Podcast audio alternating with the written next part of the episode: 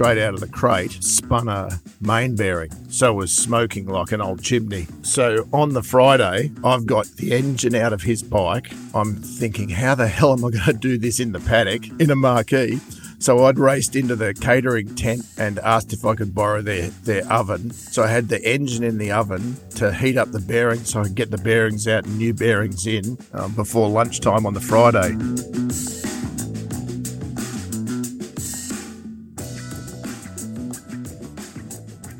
Hello and welcome to episode 98 of the Trials Australia podcast. I'm your host, David Grice.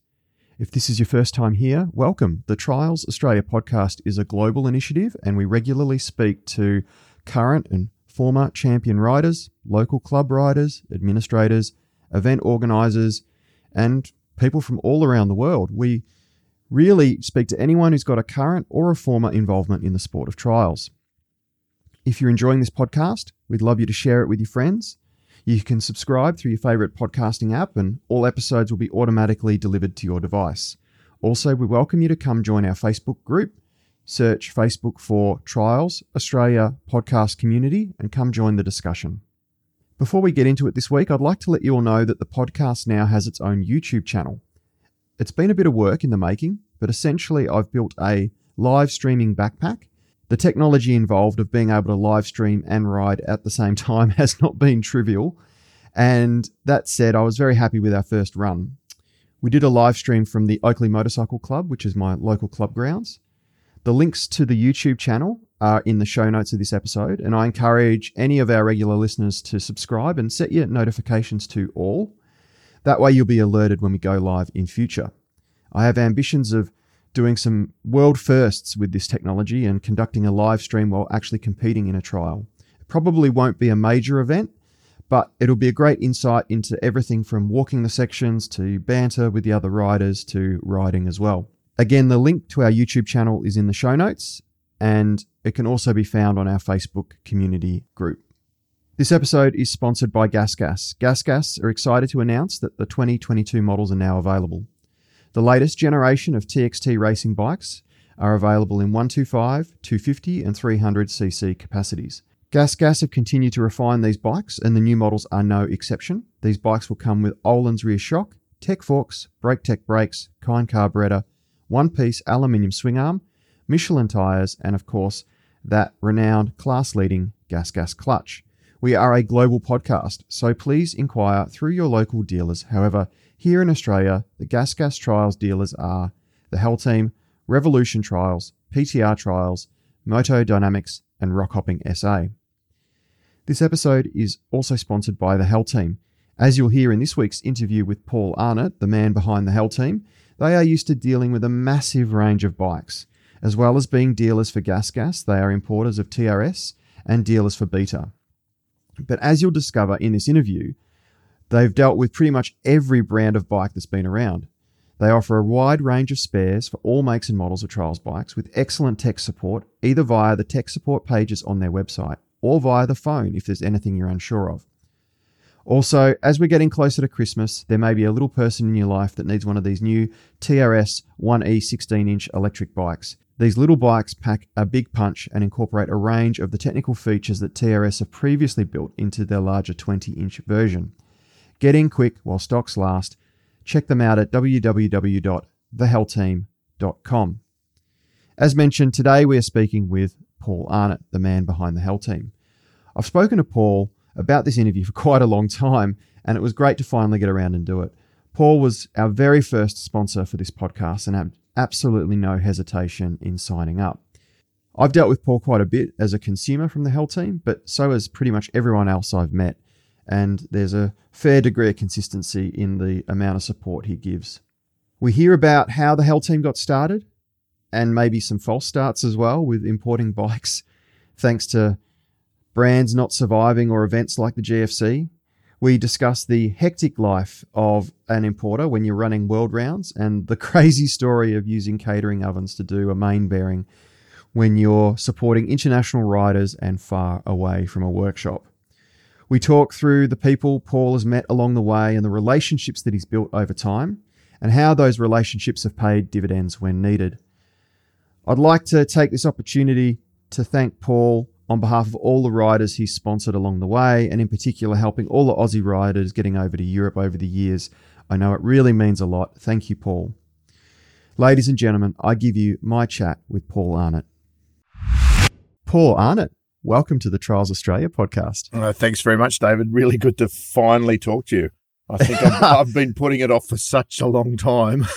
I've really felt like I'm not an athlete. I'm just on the fringe. So I've been pushing away. But yeah, you finally got me. You're our first sponsor. I have to chat to you. like you're the one that was the first that put their hand up to say, I will sponsor this podcast. And there was no hesitation and you were in like Flynn. And so it's great to chat to someone that's so passionate about the sport, whether you're a rider or not. It's just good to have someone that's there to help grow the sport, help promote the sport, and just the work you've done with the Hell team, I think we need to understand that because it's a big part of the Australian trial scene as well. Yeah, I, I think with trials too, there there isn't a lot of money in a lot of sectors, so some of the new technologies coming through, like what you're doing with your podcast and stuff, get so much information out to other riders through Yeah. the new media, which is so important. Yeah, absolutely. And you're you're a big consumer of podcasts, I imagine. Huge. your- Yes. Yeah. Music podcasts, technical podcasts, motorcycle podcasts, general interest, everything. Yeah. Love it. Yeah, no, it's awesome. It is protocol to go back and try and understand though where your journey in trials began. So, how did you find trials? Where did it all start? Well, when I was a kid, I grew up around the beaches. So I was surfing, skating, all that sort of stuff. But my family's best friends, a guy I used to call my uncle, but he wasn't my uncle, was a trials rider. So he had a couple of Montesas. He had a Montesa for his son, and he used to drag us out to Menai, which was an area close to where we lived, and ride bikes. So I rode trials bikes when I was a little kid from probably nine or 10 years old up into my mid teens Right. not knowing it was trials, really. They were just motorbikes. So we were just out tearing around the bush on them, having a great time. And that got me into motorcycles. So I really didn't touch trials again because, it, you know, we moved away from him. So I rode all sorts of bikes, enduro bikes, road bikes, everything, and didn't really kick back into trials until I was 40. Wow. Okay. So there was a massive gap in there, and you didn't even know you were on a trials bike at start. So, what was the the catalyst at forty to resume trials? Like, where did that spark come from? I'd, I've never lost a passion for motorbikes all my life. And when I was 40, my, one of my really good friends was such a, he was a great rider, ex pro motocross rider. And he used to take his kids out, his two young boys. And I started going out with him, just hanging out and wanted to buy myself a bike. But I knew if I bought myself a motocross bike, I'd get into trouble riding with him because he was such a good rider. So I went hunting and went, oh, I saw a trials bike and went, oh, I remember that. So I bought Yeah. myself a little TLM 260 Honda and absolutely found that passion again and loved it, fell deeply into it. Yeah, there's a lot of I hear a lot of that. People come and go, uh, uh and that passion never sort of dies. They, they may have periods of their life where they can't do trials, but when they re-find that fire or that passion again, it, it really is. It, it was like it was never gone. Yeah. And I think that thing of how technical trials is and how challenging it can be really gives you something to, you can really see your, your self improvement. You can really analyze it. You can get real joy from it, even just riding on your own. Yeah. So, did you start competition straight away, or were you more just a social rider at this point with your TLM 260? pretty close to straight away. I got rid of the TLM 260 pretty quickly, and I was riding in the bush just around where I lived. And just came across two people walking around the bush who happened to be two really good trials riders, which was Michelle Owen and Glenn Crafter. And they said, Oh, you should go up to Pacific Park. There's um, some great riding up there. And I took myself off to Pacific Park and was probably competing two or three weeks later. Oh my god, Yep. that's unreal! Yeah. And the you're no longer just a competitor at Pacific Park. I think you ended up getting involved with the club, and you're you've been a large part of the club for a number of years. The club was run by a gentleman named Keith Marchant and Sue Ferris, and they did a superb job. They were really great at running the club. But Keith retired and decided to buy a motorhome and travel around Australia. And I sort of got handballed the position. So, yeah, Yep. yeah, put my hand up, and I've been involved as secretary and treasurer and every role over the years. Yeah, absolutely. So describe Pacific Park to the uninitiated because I'm yet to make it. COVID's really crippled my travel plans. And all I keep hearing about is how awesome and grippy the rocks are, and you could get lost for days and cover 10% of it. So You hear people talking about surfing and they have to go to Hawaii at like the destination that you have to go to. yeah. It's the pilgrimage, yeah. So I think Pacific Park is very much like that. It's the Hawaii of trials. okay. Yeah, it's awesome. got everything. It's a very big commercial motorcycle park that has dedicated areas for kids tracks and enduro tracks and things like that.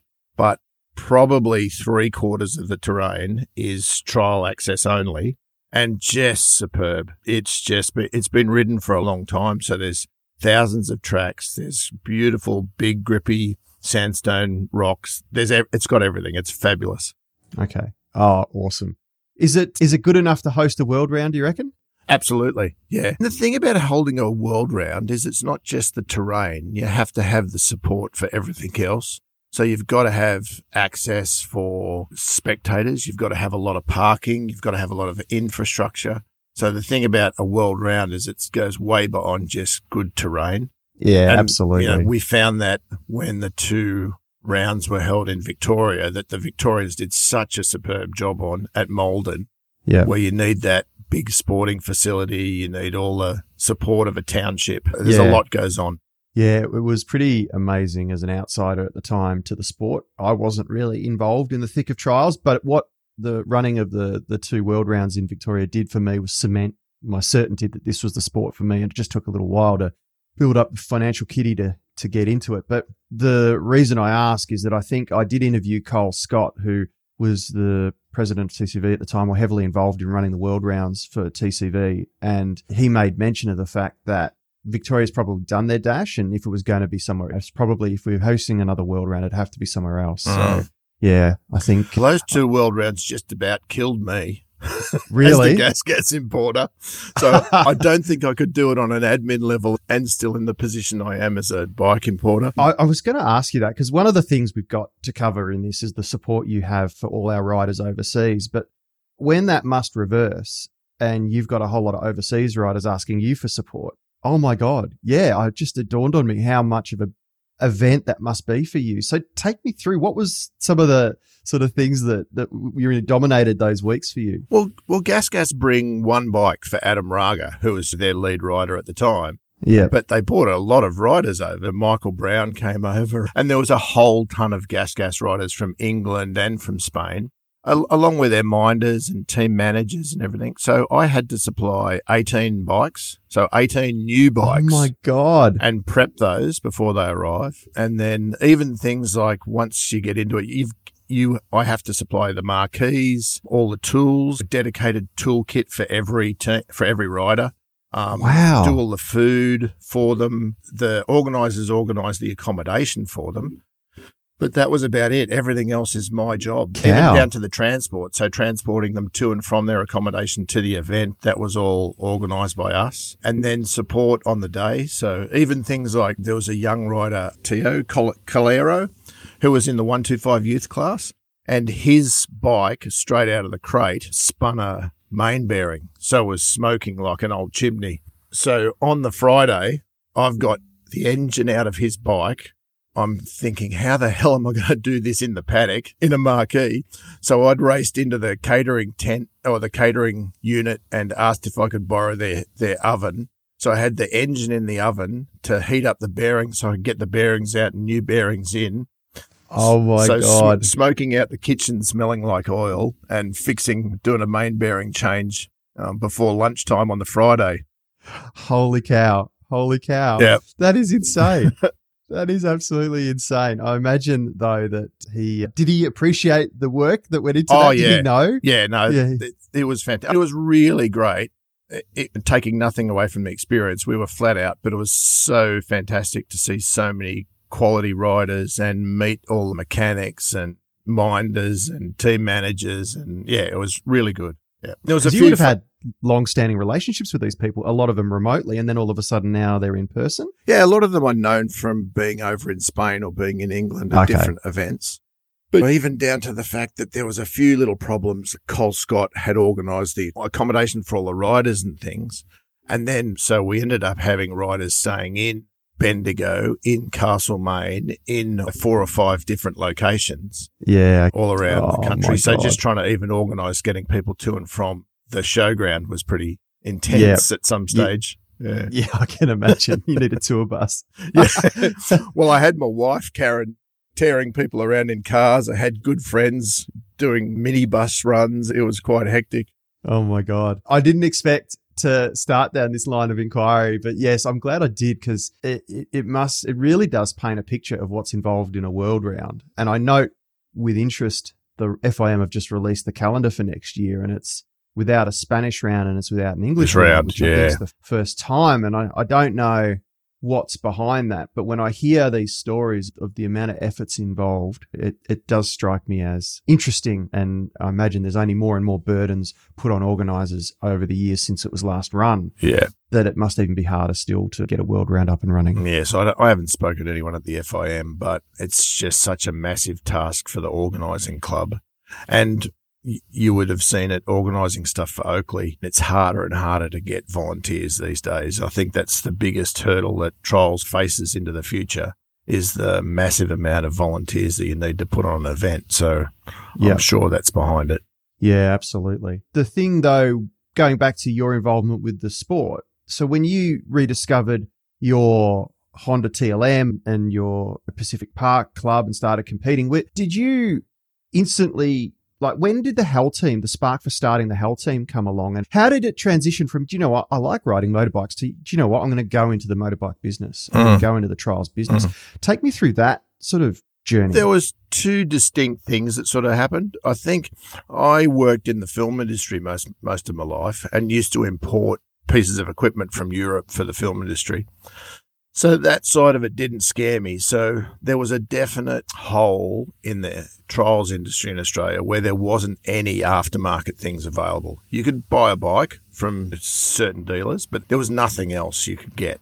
So I started bringing in a few things for myself and that led to my mate going, Can you get one for me? And it was more by osmosis than planning that I started bringing in things like that. yeah, okay. And then the real key to it was probably Don Murray, who's the Australian Sherco importer, you know, during the, those sort of years. He was also the Scorpa importer. And there'd been some friction in the breakup between Scorpa and when Sherco started yeah. and he couldn't import both. There was some hmm. pressure on him from Sherco to just do Sherco. Okay.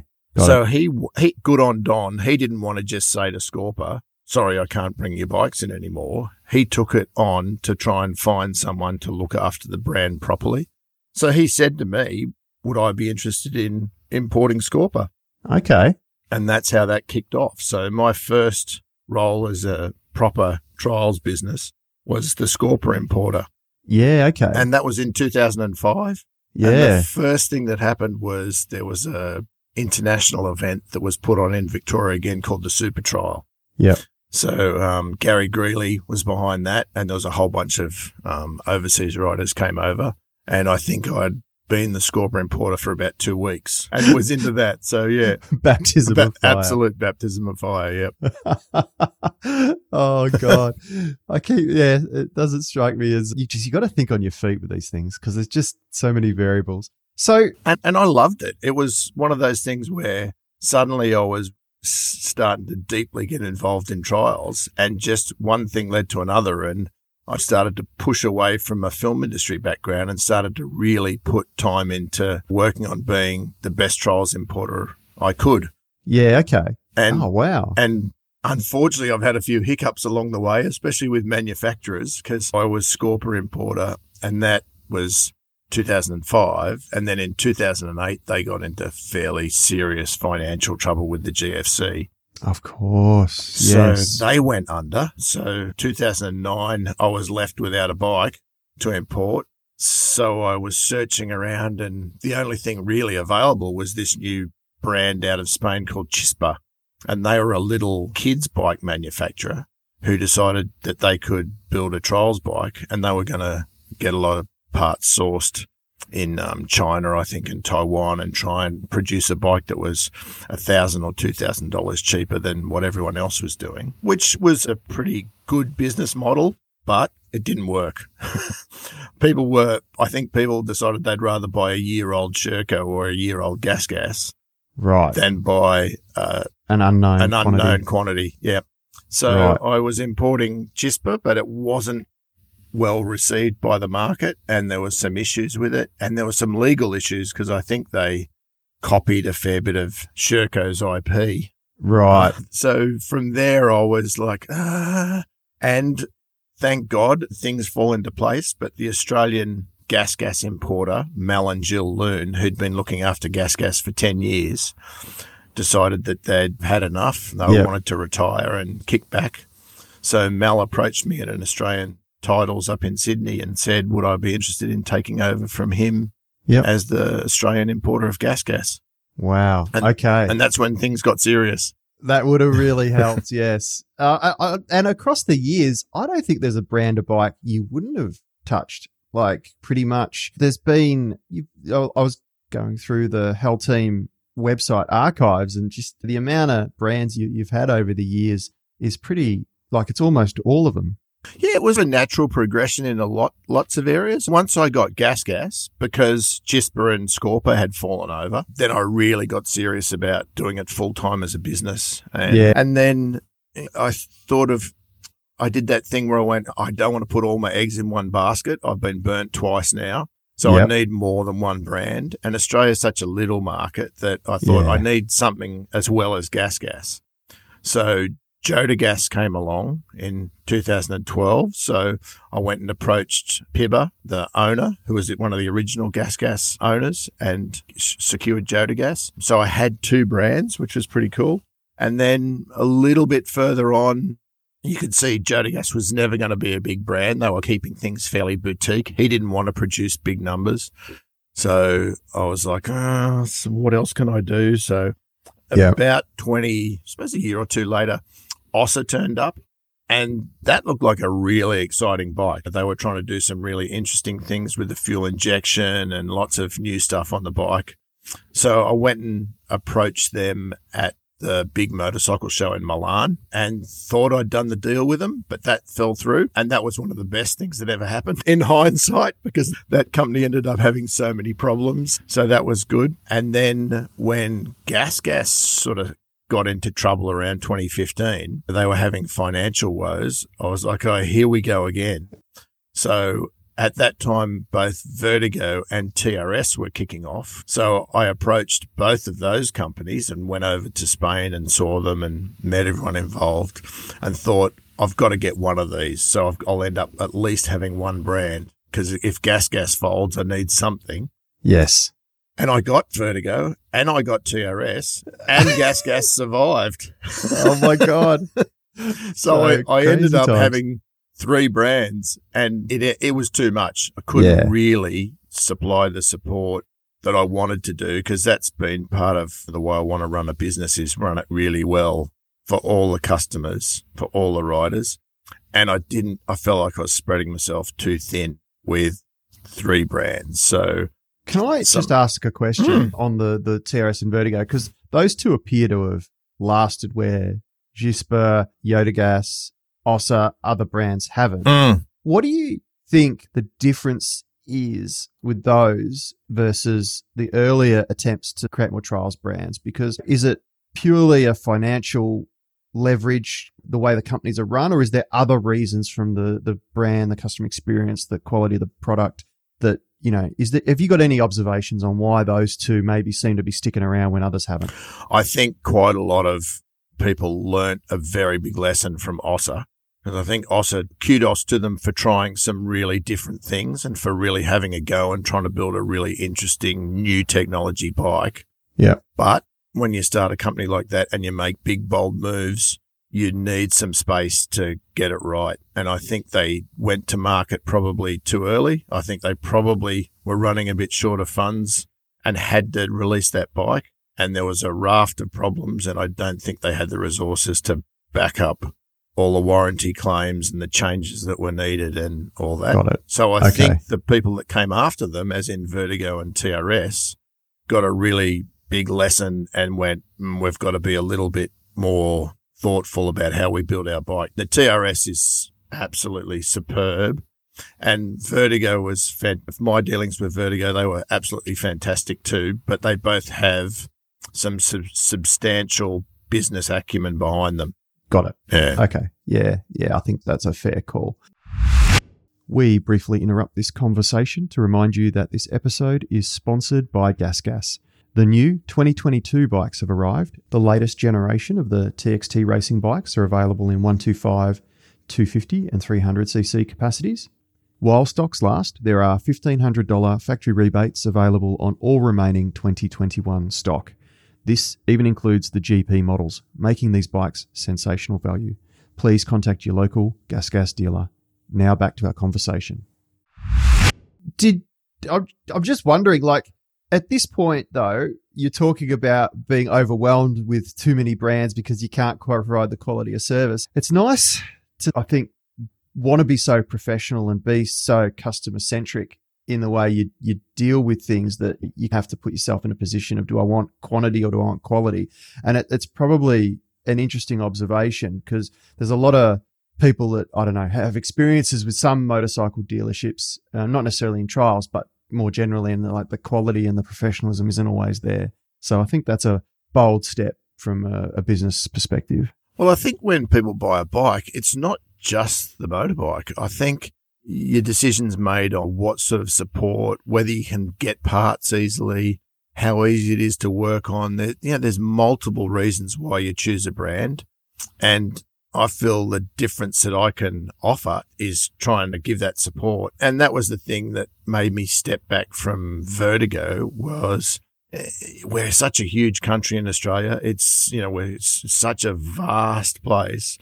And when someone had a problem with the electronics or the fuel injection, and I was sending my laptop in a road case around the country with A4 sheets of explanations of how to reset Yeah, throttle maps okay. and all that sort of stuff. It got quite hard. And I think they've solved that in the last couple of years. They've simplified all that system. But in the first couple of years, I was trying really hard to give everyone that support I could give them with Gas Gas and TRS, but I was struggling to do that with the Vertigo. Yeah, okay. And what has been your experience with walking away from the sort of film production? Has it been a no regrets kind of situation, or, or are you still dabbling in the the film Oh, side? Totally. I probably haven't worked on set much for, especially in the role that I used to do. I was called standby props. So what I was the jack of all trades on set. When they needed a carpenter, a painter, a welder, someone to make this little rig, whatever, that was my job. Okay, So I it. didn't build the sets. I didn't buy any of the props or dress the sets. But when the filming was happening, I was in charge of the art department. Sort of Got thing. Yeah. Okay, And you do the smoke and the wind and the rain and those sorts of soft special effects. So, that's where the name the Hell Team came from because really it was one of those things where get those guys to blow this up or get those guys to do this on set. So Ah. that name came well before I was involved in motorbikes. I understand. Okay, cool. So I've stepped back from that on set work. I've still got a small business that I run on the side, renting equipment to the film industry, but it's special effects equipment that I've had for years. So I rent smoke machines, rain bars, heat haze bars, turntables, things like that Okay. to the industry. But it's it runs pretty easily and runs itself. So, what about the last couple of years? Because it sounds like you've you've you COVID's thrown every business into disruption, and no industry is without challenges to its supply chain. So, just take me through the last couple of years. What's it What's it been like from your perspective, and the trials, supply chain, businesses, and you know everything involved with our sport? Yeah. The whole COVID thing has been a real topsy turvy thing for the motorcycle industry. Uh, At first, everything just died and went really quiet. And then suddenly everyone realized, oh, we're stuck. I'm going to start working on my old bike. That last two years of COVID has been really interesting because at first everything got really quiet, but then it just went crazy. We just, any secondhand bike we had, we would sell in two minutes. Everyone was buying equipment, trying to fix their bikes, trying to ride while they couldn't work. So it was really busy. I feel sorry for a lot of people whose in industries went down the tube, but the motorcycle industry just boomed. But then, given a bit more time, given another six months, we couldn't get anything. So couldn't get clothing, couldn't get hard parts, couldn't get bikes. And talking to some of the manufacturers, I was talking to uh, Mark Aragno from TRS, and he was really struggling because he couldn't get things like swing arms. He couldn't get major components. Wow. And the people who cast them couldn't get raw materials. So oh my god. it, okay. it went all the way down the chain, especially the last couple of months. You know, you look on our website and there's big holes in the clothing and the helmets and things like that. And that is because we just can't purchase them. They're just not available. wow. Are these is are you optimistic about these kinks ironing out, or are they are they still likely to be with us for a couple of you know months? I think uh, it'll take a few months. The other thing that's difficult is freight. Globally, freight's in a uh, really tough position because there's nowhere near as many airline movements around the world, and that's where a lot of air freight gets moved. So all that air freight's been moved to sea freight, and you know things. Container shortages Yeah, and I mean things that would yeah. normally take us probably 36, 40 days to get from Spain to Australia are now taking 80, 100, 120 days yeah. for the same trip. So yeah, it's slow. Oh god, because I know you mentioned there your your bikes were getting snapped up. You've had one of these initiatives for a little while now to bring in containers of secondhand bikes. So you've obviously got someone overseas purchasing them for you, or you're going over yourself, and then you're sending them back in a container load to sell here. You know, obviously there's a bit of work involved in that, but they seem to sell so quickly every time you put them up on the website. There's no shortage of people buying them, it would appear. There's a huge want for trials bikes in Australia, and that's I think to do with hard enduro and recreational riding rather than competition trials. I look at the people who ring and talk to me about wanting a trials bike, and it's probably only 20 or 30% that are trials people that have, have competed in trials. The rest of them are all people who want to upskill for hard enduro or they want to improve their riding for trail riding or trial. Yeah. Yep. Yeah. Okay. So, I, I what because that's a line of inquiry I did have with this conversation, and that was you must be dealing with a lot of people that are interested in exploring the sport. So they're ringing you and going, oh, "Where do I start?" You know, uh, what what do you say to them? And it sounds like there is much people that aren't involved in the sport of trials. How do you know? And maybe how, how do we convert them into the sport? Is there anything that you've got any observations on how we could get that seventy percent that are just doing it to upskill into the actual sport? I think there's a massive hole in the young people coming up through trials because there's not a lot of small bikes available anymore. We have this incredible thing that's happened in the last 10 years with electric bikes, which have been fabulous. OSET, TRS, there's, and Beta, and there's lots of different small electric bikes now. But those 50 and 80 cc petrol bikes, that real transition to the 125 have almost completely disappeared.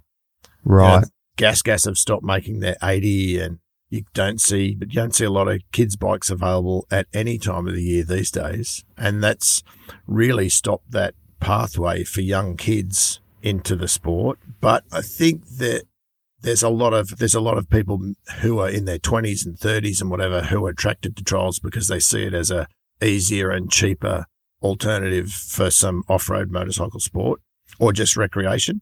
And that's where those second-hand bikes come in. People want to spend two or three thousand dollars on a bike. They don't want to spend ten thousand dollars on a bike. Yep. So Yep. if they can get on a bike and try the sport, they're willing to dip in if it's not too expensive. So they're just, but there needs to be those bikes around. And that's what got me importing them. I was going to Spain and seeing the price I could buy second-hand bikes in Spain and realizing I could get 25, 30 bikes in a 20 foot container and get them over here. And if I sold them at a reasonable price, there was a market and it gets people into the sport.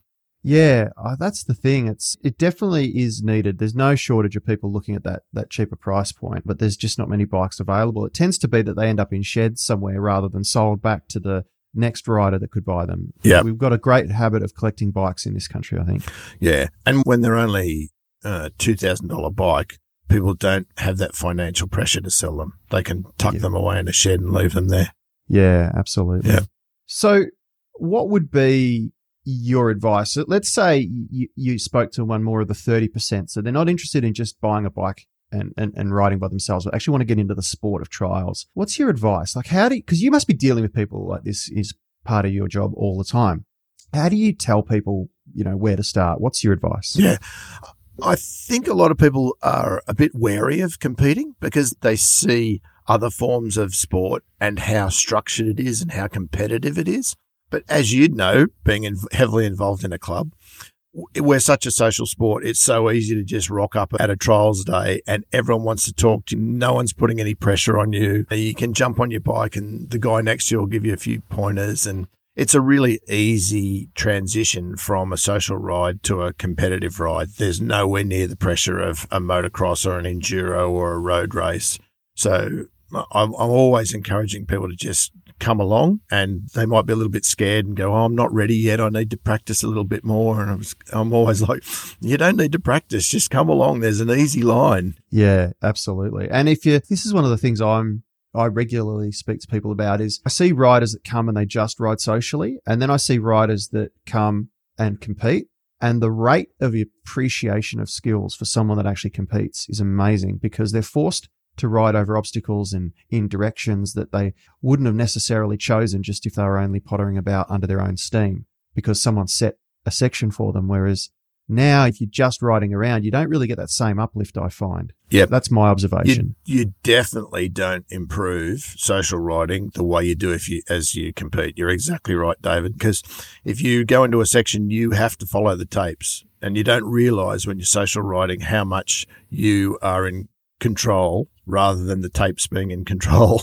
So, someone has come to you, Paul, and said, I want to get started. So, you've given them a first bike, you've given them helmets, you've given them boots, you've got them kitted out. What is the likelihood that they're going to stick around? Because I imagine you've also had the opportunity to see people come and go through the sport. And uh, my observation from trials is you've got people that are just like journeymen that they're that's all they're going to do if there's a trial they'll attend it uh, but then you see people come they'll do it for a few years and then they'll depart uh, i just wonder what's been your observation on people ebbing and flowing throughout the sport Yeah, and I think there's always going to be people who get involved because it looks easier than it is. It's a really difficult and complicated sport to do well. I know from coming into it at later in my life, being a motorcyclist all my life, but not really doing trials competition until after I hit 40. It is bloody hard. to be good at it, it is really difficult. And I think that turns some people off. They think they're going to suddenly be in B grade and you're not. You have to put in a lot of effort and a lot of time, but it's really re- rewarding if you do put the time in. yep And I think the thing that clubs always have to keep at their you know forefront of their mind is to make the entry level pretty easy. You've got to try and have it so people don't get put off because they get beaten up the first couple of trials that they do. I think our entry level lines have got to be really achievable. And then if people want to progress to harder stuff, they have the opportunity to move up through the grades, but you've got to make it an enjoyable day for them. And there's also people that have been riding trials for 20, 30, 40 years who just want that easy day out. So give them the opportunity, give them an easy line, give them a social day. And then if they want to step it up and make it harder, it's there for them if they choose. yeah yeah so my observation i came into the sport at 40 and it's about three years since I've been involved with it, and I've just put my yellow plate on now, and that's been with a yellow plate for the uninitiated. B grade. That's two or three levels down from the top in this country. But yeah, it, it's it was it's taken a bit of time to get to that point where I'm like, okay, I think I'm comfortable now. And also, a lot of advice from speaking to people on the podcast has been not to push it, not to progress too far too early. Take your time. So I've also had that ringing in my ear as I've been thinking about when I should move grades. Yeah. Yeah, it's a challenge. Yep. But it is good fun. I I, I won't lie. it's awesome fun, and it's one of those great things. Apart from just the riding, it's a inc- they're great bikes to work on. A trials bike is such a simple, easy bike to learn Oh, on. yeah. So if you've got if you've got the slightest little bit of mechanical inkling, it's a fantastic thing to tinker with. Yeah. You know, so the it's And even if you haven't, it's not daunting. So I came into the sport not really having a good mechanical skill set, and that was the thing that daunted me the most. Was I've got to maintain these bikes, but over the three years, I'm like, oh my god, I was worried about nothing. Like it's uh, between phone calls and friends you make at the club, anything that's required a bit more extra effort, I've just it's been I've been able to get people to help me, or I've been able to take it to a dealer or whatever. But Yeah. most of the stuff I do myself, Yeah. and it's pretty straightforward. I spend so much time on the phone every day helping people solve mechanical problems with their trials bikes. But I love that. I love that thing of like people who are a little bit scared of it can you can actually get in and have a crack on a trials bike and it's an easy thing to work on. If you want to learn how to do a gearbox or change your piston in your bike or do a top end, you couldn't pick a better bike to learn on. They're easy, to, they're light, they're small, they're simple, they're perfect. And I Yeah, love that thing about trials bikes where it's stripped down simplicity. There's nothing on them that's superfluous. They're really clean, simple, easy bikes.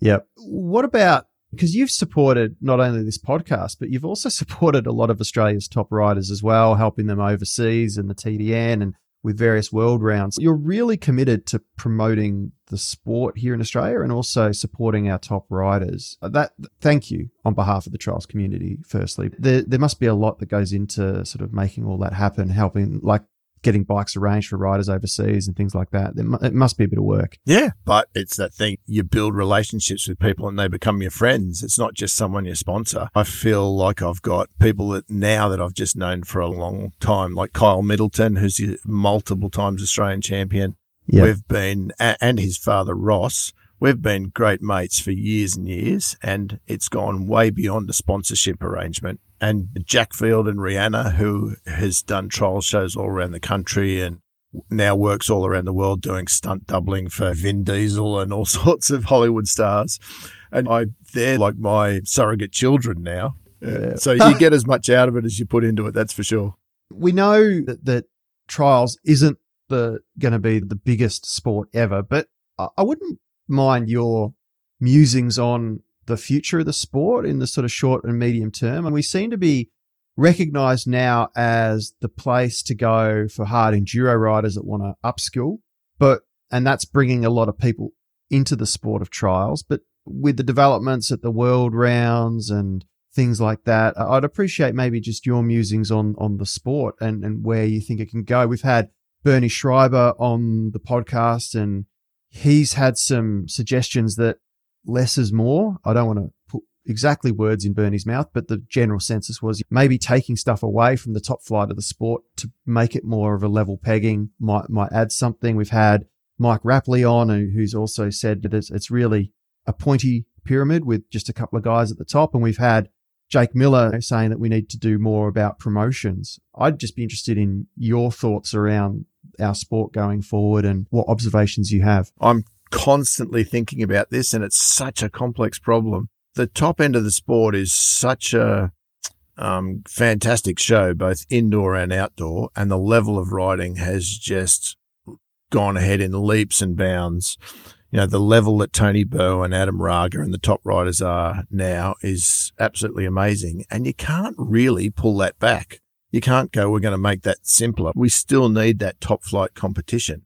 But the base rider still is the base rider. We're still starting from ground zero. It's just that difference between ground zero and the top riders now is this chasm that's we have to try and fill. I think one of the biggest things we have a problem with is that we need so many volunteers per rider. You know, on a club level, if you've got 40 riders, you almost need 40 volunteers to run a observed trial. So that's something that we're all trying to find solutions for. I mean, to find a way of riders being able to score each other, however we do that, I think is something we all seriously need to have a look at because especially coming from big towns like you do from Melbourne or I am from Sydney, to find volunteers is incredibly difficult. It's Yeah. easier when you're in a, a rural community Yeah. because you can get that rural community behind you and people don't have as much recreational choice. But in a big city, there's so many things that people can do on their weekends to go and stand out in the bush for two days and observe a trial to find those people is really hard. So some way we've got to find of being able to score each other. And I think we also need to find bend the sport a little bit to do other things. The Scott trial in England, where it's a trial, but it's also timed, I Yep. think has got some, that is a fantastic thing. And we're not allowed to do that in Australia. We can't run that sort of time speed sport as a trial. Okay. Um, yep. Yeah. and I can just see in the future we're going to end up with things that, with more and more things that are a, a bit of this and a bit of that. Like hard enduro was enduro and trials welded together. And I think we're going to end up with mount, uh, mountain biking and trials that those sorts of bikes are getting closer and closer together. So we'll end up with new sports involving Yes. that. Yeah. Yeah. That chasm between the top flight and the clubman rider at a local event, uh, do you think it detracts or puts people off if they watch Toni Bou and they just see his amazing highlights? And then do you think that takes people away from the sport or brings people to the sport? Mm. It probably takes more people away from the sport. But if you go to any trial, you don't just see the top rider, you see all the other riders as well. So anybody who spectates at an Australian trial, you're getting a really good Cross cross section of riders. Yeah. I just think we need to make that entry level still entry level, yeah. you know, still base level. Yeah. And we need more people to spectate events, to expose themselves to the actual event themselves, not just watch it online, but actually go to an event, get the vibe of it. Because I think there's a lot about that social uh, side of it as well that gets lost if you're just watching YouTube footage, even if it is of a, a local trial. Yep. You miss all that camaraderie Yep. and the, the rest of it. And there's no money in trials. Yeah. But the base level is it's very hard to promote when there's not a lot of money. And I know for me to advertise, if I wanted to run a magazine ad, I'm having to put in a few thousand dollars per issue to run an, an ad in a magazine. And that builds up when you're looking at four or five different magazines over the year and advertising monthly. And we don't sell enough product. Even on a global scale, it's very hard. J- Jake Miller did a fantastic job, I think, trying to drag the world competition into the 21st century with some interesting things. Not all of them worked, but he gave it a really good shake. Yeah, that's it. If if we tried stuff and failed, at least we tried. I suppose that's and not all of it was a failure. A lot of it was a success, and a lot of people have got fond memories of it. So yeah, absolutely. So one of the things, Paul, when we were discussing all the various bikes that you've dealt with over the time, has been the various brands you've touched. But what about this push towards electric bikes? Because we, I think we see that there is a sort of or at least from an automobile perspective, there's a definite growth in that direction. There's only really at the present time the electric motion. What's your thoughts on the, the electric side of trials bikes and the future of those? I'm really surprised that a lot of the other major manufacturers have not jumped on the electric bandwagon much more seriously than they have, because I think we really need to think about our future burning fossil fuels. And we've all seen that with COP in the last two weeks. There's some Yes. really big push because climate change is a serious subject. And I think we all need to seriously think about that uh, as our future as well. Whether you agree that the bike's going to be better or worse, I don't think has to come into it. We need to transfer away from fossil fuels at some stage in our future. Electric Motion have done some great things in the last few years with the bike. Um, Gas Gas built a fantastic electric bike. The bike that the, the TXTE was amazing. I bought a handful of them into the country Yeah. because that's all that Gas Gas would give me. I pushed them really hard for bikes and ended up getting half a dozen. And they, So I've actually they were ridden one of fabulous. There's one of the guys at our club has them and has one of them, and it's it is an amazing bike. And I even heard Kyle, an interview with Kyle Middleton say it might be the best bike going around for anyone up to sort of B grade because of the just how effortless it delivers its power and how well refined it was for you know early generation electric bike. It was really well regarded. Yeah. Just that thing where they put the electric drive basically where the crank was uh, in the existing crankcase. So the drive went through the diaphragm clutch and went through the six speed gearbox. So it, it rode like a normal bike. And I think the thing that has always lacked with electric bikes is you don't have this, the constantly spinning motor. So you don't have that gyroscopic effect. You'd know if you practice in your garage on your bike, if your bike's turned off, it's so much harder to balance than if your bike's turned on Because when Yes. your bike's turned on, you've got that spinning mass, that inertia that works gyroscopically and helps keep you upright. So with an electric bike, whenever you used to the first generation electric motions and Mecatecnos and different things, as soon as you shut off, the motor stopped spinning. But with the gas gas, that motor constantly spun and there was a clutch. And you also had the audible sound of the gears spinning. So you could hear where your revs were, which makes a massive difference. You don't realize how much you relied on that audible input to know exactly where you were. And without that, it's so much harder to ride. So I think the gas gas electric was a fantastic bike and I'm interested to see if KTM will resurrect it. It's obviously disappeared off their menu for the last couple of years, but maybe they're working on it behind the scenes and it'll resurface at some stage. Yeah, you would think it would. I imagine KTM, as big an organisation as they are, are well aware of the pressures across all the range, not just trials, to push all motorcycles to alternatives. So I imagine it's something that they're looking into. I did see some early images of a dragonfly, Mecatecno. What's what do you know of that?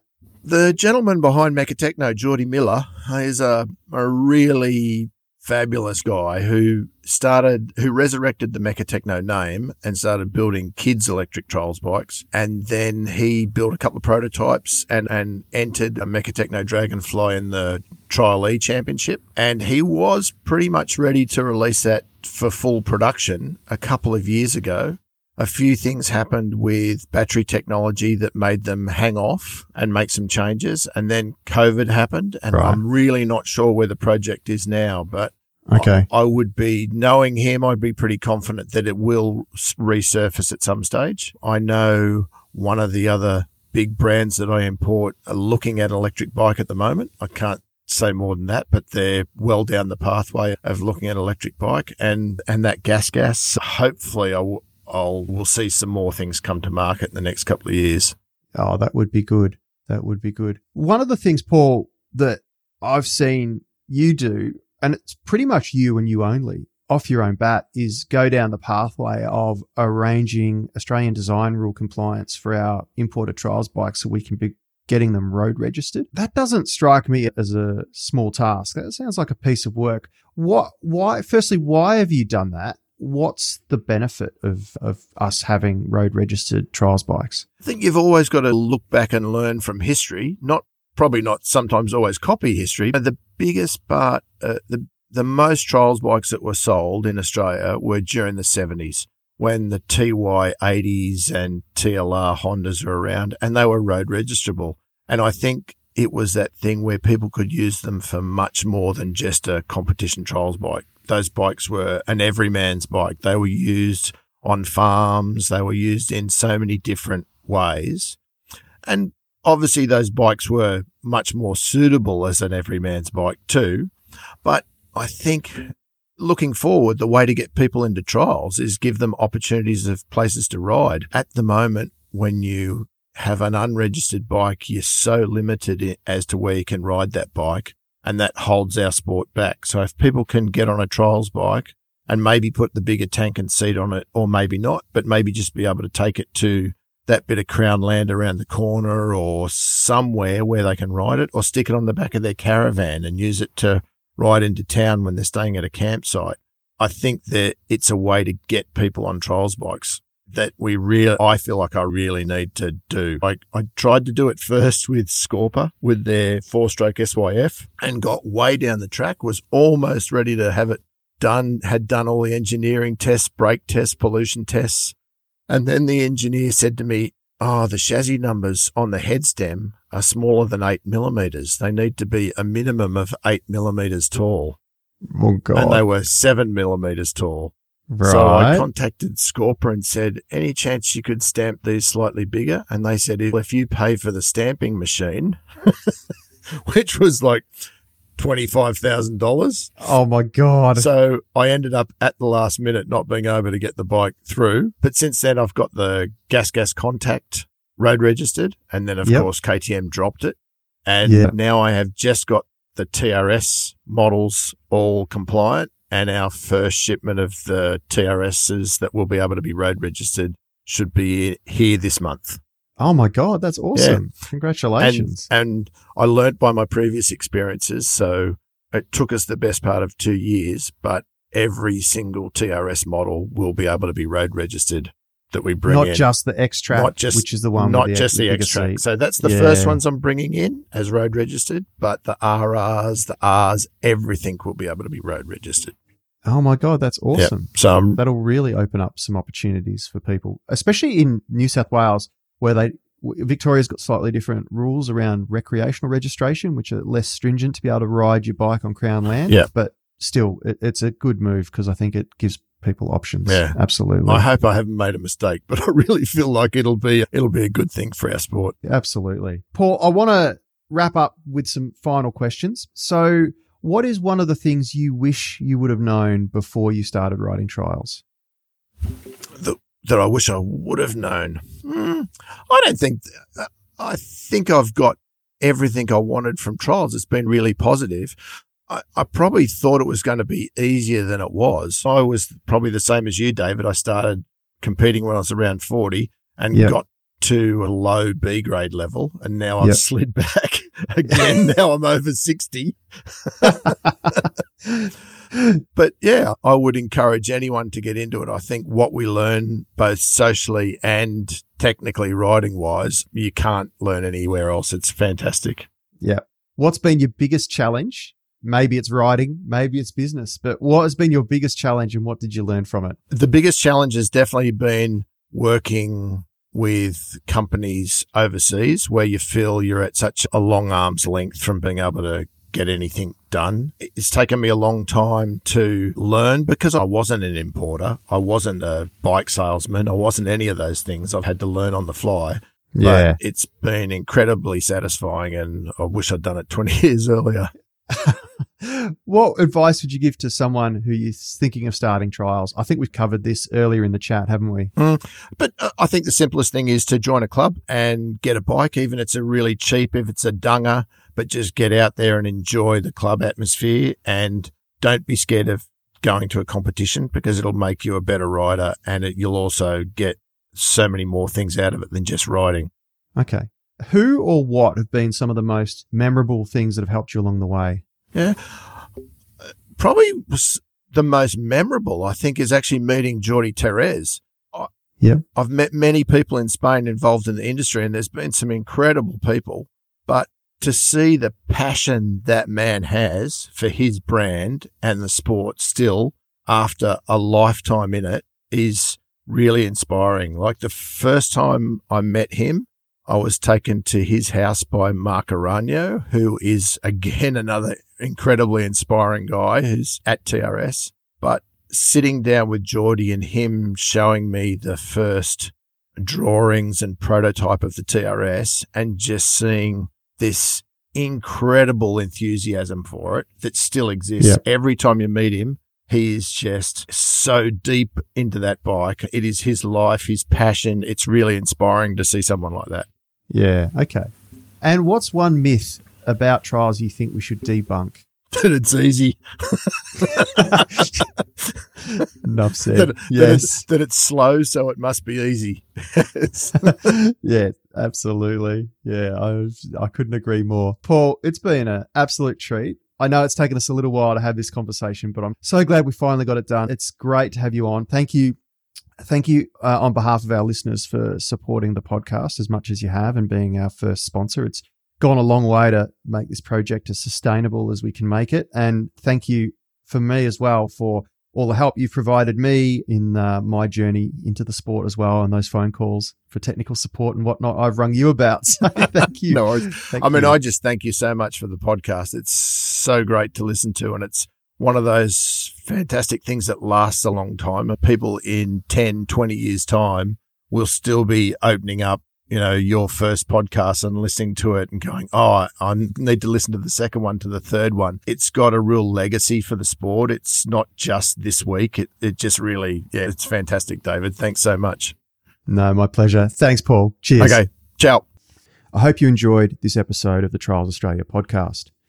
This episode was brought to you by Vertigo. Experience and passion define the basis of the Vertigo brand.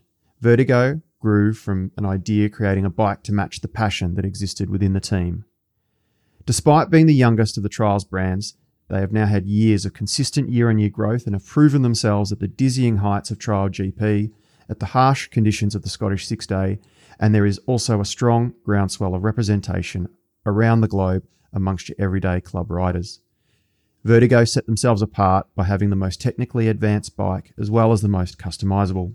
Vertigo have made a significant announcement with the launch of their new Nitro model. Every few years, Vertigo do these updates, and the Nitro is a significant update for 2022. There is a new frame, new silencer design, new fuel tank, water pump, bash plate, rear brake system, and a redistribution of the electrical components.